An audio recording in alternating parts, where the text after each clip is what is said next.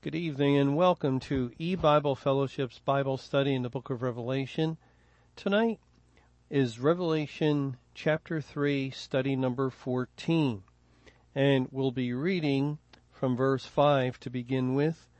And it says there, He that overcometh, the same shall be clothed in white raiment, and I will not blot out his name out of the book of life, but I will confess his name before my Father and before his angels. And we were discussing this in our last study, and I'd just like to quickly go over two of the verses we looked at. Uh, the first one is in Matthew chapter 10, Matthew 10 and verses 32 and 33. It says, Whosoever therefore shall confess me before men, him will I also confess before my Father which is in heaven. But whosoever shall deny me before men, him I also deny before my Father which is in heaven.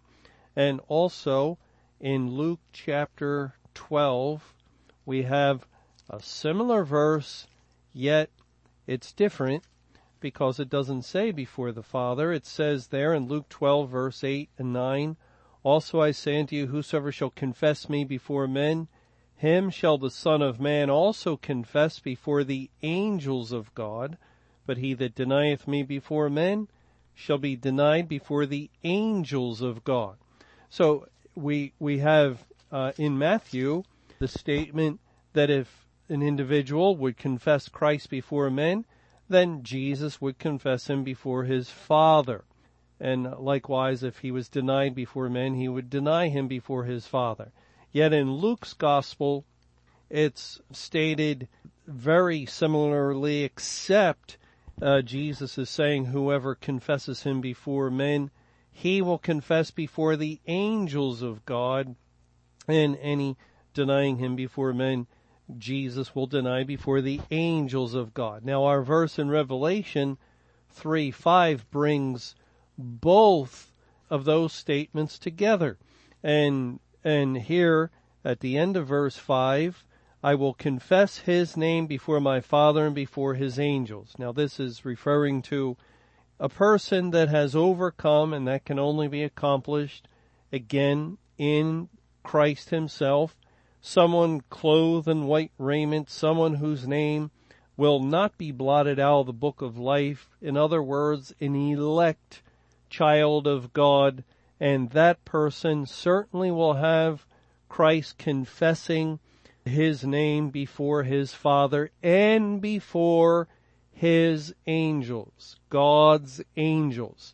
And th- that's the interesting thing that um, it's before the Father and his angels. Now the word angels we know can can also properly be understood to to mean messengers. And it's the context that determines normally whether God is referring to angelic beings called angels or to men, eh, believers who are messengers of the gospel. And we find in the context of Judgment Day in Revelation chapter 14, these things said in verse 10, the same shall drink of the wine of the wrath of God, which is poured out without mixture into the cup of his indignation. And he shall be tormented with fire and brimstone in the presence of the holy angels and in the presence of the Lamb. Now, of course, Jesus is the Lamb of God, and and it doesn't say in the presence of the Father, as the other verses we were looking at, that Christ would deny them in the presence of his Father or deny them in the presence of the angels. Yet we have to keep in mind that Jesus said, I and the Father are one, and we cannot separate the, the Godhead. We cannot separate the persons. There are three persons, yet one God. And, and so we can definitely understand that Revelation 14:10 is describing judgment day and that the Lord Jesus has denied these people who are under the wrath of God. They uh, they did not confess him before men. That is, they did not live their life for the sake of Christ, for the Word of God. Uh, they were never born again. They, they never had God move in them to will and do so, and, and so they went the way of the world. They followed the, the wisdom and the philosophy or the religion. They, they followed their own mind. Whatever they followed, it wasn't the way that is the way, the truth, and the life, the Lord Jesus. And as a result, judgment day comes and they are being punished. They must drink the cup of the wrath of God. And now that cup, that cup is the cup that Jesus drank of as we read in the Garden of Gethsemane that, that he went to pray that the cup might pass from him. And of course, it uh, means that the cup of the wrath of God that Jesus was drinking was spiritual in nature. There was no outward visible evidence of the wrath of God. It was a spiritual punishment that he was bearing. But uh, we always have to recognize and, and keep in mind and remember that Jesus made payment for sin from the foundation of the world when he was in the Garden of Gethsemane, he was demonstrating what he had already uh, finished, uh, but he was still suffering a second time, and he was being punished a second time. The wrath of God was surely poured out upon him, although he was not making payment, because there were no sins to pay for. That the the payment was already uh, completed when he he offered up himself once for sins. Now the second time was to make manifest and to reveal what he had done. Well, that, that's the cup and it's the same cup of the wrath of God that was given to the churches and congregations to drink when judgment began at the house of God. And again that cup was completely spiritual in nature Yes, the Bible says not one stone was, will be left upon another, but there was no physical destruction of the church and its buildings. It, it, it was a spiritual destruction as God made them desolate by the removal of His Holy Spirit and He certainly destroyed them spiritually and, and they came under His wrath. That is the two instances where we may learn of the the true nature of the cup of the wrath of God that it is it is judgment. It's a very real judgment a horrible judgment but a spiritual judgment. And likewise on the day of judgment for the world Jeremiah 25 points this out very carefully that the world takes the cup that was first given to the city called by God's name or the people of God found in the local congregations and the world drinks out of the same cup. Now, that cup was spiritual to begin with when given to the inhabitants of the churches and, and it did not change its character at all when the transition came and now it became time for the judgment to expand and include the whole world, all the unsaved. They must drink now from the cup of the wrath of God and that process got underway when judgment day began for the world on May 21 of 2011 uh, and, it is occurring in the presence of God, the presence of the Lamb, and in the presence of the holy angels or the holy messengers. That is, the true believers are still living in the world. They're, they're still on the earth in the day of judgment, witnessing and, and testifying and declaring the word of God is judging the people of the earth. And this is fulfilling these verses that speaks of Christ denying those that denied him. And this denial of them will take place in the presence of the Father, in the presence of the angels. The messengers of the gospel, the people of God. Uh, you know, here we read of Christ and his angels, but what does Jude say concerning that day of judgment?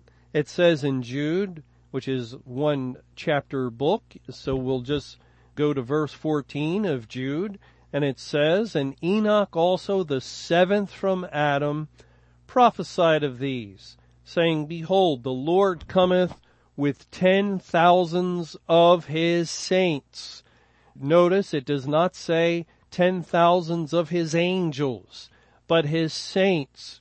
And the saints can only refer to the elect, the children of God, made holy by the blood of Christ that has washed and cleansed them from all iniquity. And this word saints, if you would care to look it up, you'll find repeatedly points to true believers. It does not apply to angelic beings at all. And here Christ is coming with ten thousands of his saints to do what? Well, verse 15 tells us to execute judgment upon all and to convince all that are ungodly among them of all their ungodly deeds which they have ungodly committed and of all their hard speeches which ungodly sinners have spoken against him to execute judgment. And judgment is um, being executed now, and it's being executed by the Word of God. As the Word of God proclaimed judgment would begin, as God opened up that information, He gave advance warning of the coming day of judgment on that date, May 21, 2011, and the Word of God confirmed it, locked it in. God saw fit to move in His people in a way never seen before in order that the whole world hear the message of Judgment Day on that date. And they did hear it, and God used it to save all of His elect people in the world. And uh, he he used it to notify the earth. This will be the day of judgment, the day when the door shuts, and I begin to execute judgment. Now, since that day, we have learned many things from the Bible which confirms that yes, it was the day of judgment, and we have learned the nature of the judgment is spiritual. It is the closing of the door of heaven. And of course, you cannot look up into the sky and see that door. It's always been a door that, that operated in the spiritual realm. When it was open, we couldn't see it. Now that it's shut, we cannot see that. And the, the spiritual judgment is the darkening of the gospel as far as salvation for this world. There is no more light shining into the earth to to save sinners and and so on. It's it's all spiritual. Nothing outwardly happen that uh, is visible, observable, and uh, where people's senses can detect that God's wrath is now upon them in a final way, and and uh, people cannot see this judgment and yet it is upon them. The Word of God is executing it as more and more Scripture comes to light and uh, confirms the condemnation of God upon this world. Well, this is what um, Revelation 14:10 is describing, and it's all done in the presence of the holy angels because the true believers are still upon the earth. Well, uh, let's go back to Revelation, and we're going to move on to verse 6 of Revelation chapter 3, which says, He that hath an ear, let him hear what the Spirit saith unto the churches. And once again, we're seeing the same verse, which follows each of the addresses to the seven churches. And I think this is about our fifth time coming across it. And we we have to remember because God is saying it again. Therefore, it is important that these things are teaching us spiritual truths. There is hidden truth here, or parabolic truth, in the addresses to the churches. And one of those truths is that each of the churches, we, we just completed reading about Sardis, is picturing and representing all churches throughout the church age. Everything God said to each of these churches had application to all the churches throughout the entire church age. And so um, it, it's good for us to remember that once again. Let us keep our ears open for what God is saying here. And even in that statement, there is hidden meaning. God is not talking about our physical ears, not at all, but of our spiritual ears. And th- this is the problem with mankind. Most people have physical ears and yet none are born with spiritual ears unless God has saved them in the womb. It takes salvation. It takes Christ to touch us with new life, to give us new ears to hear and eyes to see spiritually. And so we must be born again in order to hear the things that Jesus is saying here to his people. It, it doesn't matter how uh, intelligent we are, how knowledgeable of the Bible we might be. It doesn't matter if we have a theological education. It, it doesn't matter how long we've been studying the scriptures. If we lack the spiritual ear, and, and remember, faith comes by hearing, and hearing comes how? By the Word of God.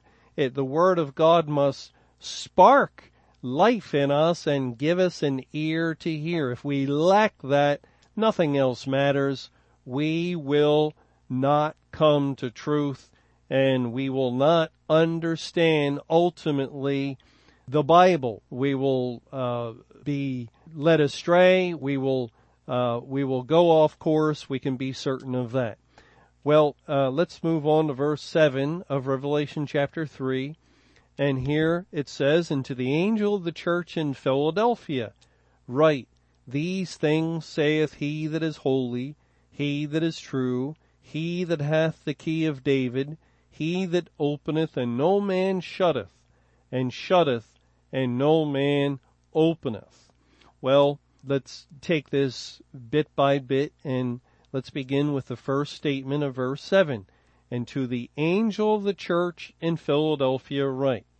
Now this is the familiar greeting, the familiar opening statement of the addresses to the churches and Philadelphia is the sixth church that we've now read about, and God uses the same um, format to address each of the churches to the angel or the messenger of the church in Philadelphia. He is writing to the elect who are messengers of the gospel, and they are to carry the message to all those in the churches.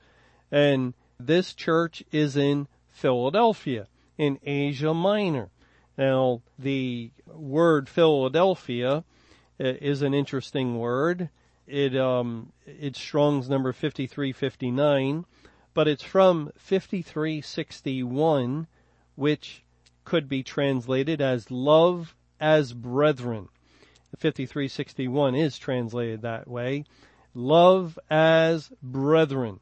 And uh, there's also another Strong's Word 5360 that is very similar in spelling, translated as brotherly love. And you've probably heard um, th- that is the meaning of the word Philadelphia because we have a city that used to be the capital of the United States uh, or of America in, in the beginning of the history of this country, and it is Philadelphia, Pennsylvania.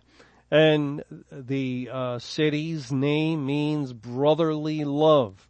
And we're familiar with that. I, I know I'm familiar with that city. I was born in Philadelphia. And so uh, this word is, is very familiar to me and we can understand it to mean brotherly love, which is, it's a good name. And, uh, it is what each of us is commanded to do, to love our neighbor, to love our brother, to love uh, all those around us. And we do love others when we desire the best for them, when we want to share truth with them. We want them to hear the Bible. That is the great love that that God has given for his people uh, to share with others. And we we do this because we care about them, we're concerned about them, and we love them. You know, by the way, the outpouring of the gospel in the days leading up to Judgment Day on May 21 was nothing but an expression of tremendous love from those that were involved in it. For the most part, of course, some people had other uh, motivations and reasons, but as far as God's people were concerned, the elect, it was an expression of, of just pouring out of love for their fellow man, uh, of brotherly love. We loved our families and our friends and our neighbors and our co-workers and strangers on the street.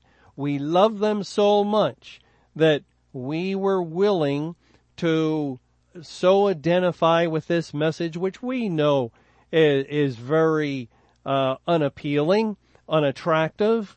It, it's a message that the world doesn't want to hear. That uh, we we also realized it would bring ridicule and and reviling and scorn and mocking. Uh, you know, true believers aren't stupid. We, we know this world. Uh, many of us have lived in the world. We've had the mindset of the world. We've been involved in the drinking and the drugs and, and all the evil things the world is involved with.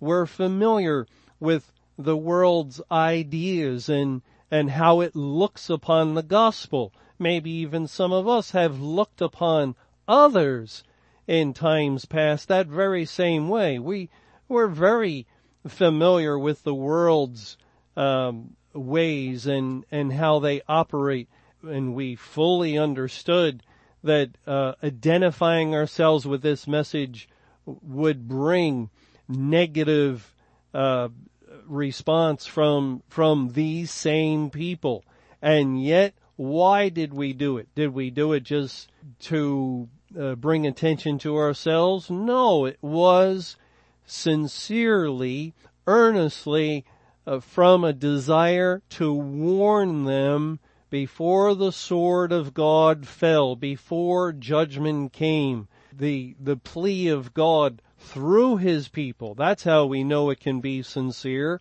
because God works in his people to, to accomplish his, his purpose and, and to do his will is an earnest cry to them as it says in 2 Corinthians 5 in verse 20. Now then we are ambassadors for Christ as though God did beseech you by us. We pray you in Christ's stead. Be ye reconciled to God. And because it was God moving in his elect and stirring them up to carry forth this message, we can know that, that it had earnest and true and right motivation to uh, express love for our fellow man. Oh, we, we were weeping. We were mournful for our family members and afraid for others around us that they might not hearken to God. They might not take warning and, and that prompted us to be all the bolder so that they would see and consider and perhaps God might provoke a response in them to go to him before the day came. And and we knew that that was it. That this was all the time left for mankind to experience salvation because God was about to close the door. And that was correct. We were properly understanding what the scriptures were saying in that area. And, and this was done out of brotherly love and love for our fellow man. And you know, the Bible says the more uh, that that a child of God loves, the less he be loved. And I I I think it's um, the Apostle Paul who's moved to make that kind of statement. Uh, well, I know it's in the Bible. Uh, I can't remember exactly where it is, but it most certainly is true. The more we love, the more we shine uh, with the light of Christ to others, which is the truest expression of love, the less we are appreciated and the more we certainly could be despised, the less we be loved. But we're, we're not seeking the world's love. We are only doing that because this uh, was God's will for us, and we also wanted to love Him. As Jesus said, if you love me, keep my commandments. And his commandment was to warn the world. When you see the sword come, that's what God says to the watchman. And the sword is, um, it's a reference to the word of God, to Christ, to the Bible. When you see the sword come, when you read in the scriptures that judgment is coming, then sound the trumpet and warn the people. And, and so we saw the sword come. We were convinced this is absolute truth, and therefore there was no choice but to warn the people out of love for Christ, to keep his commandment in that way, and out of love for all around us.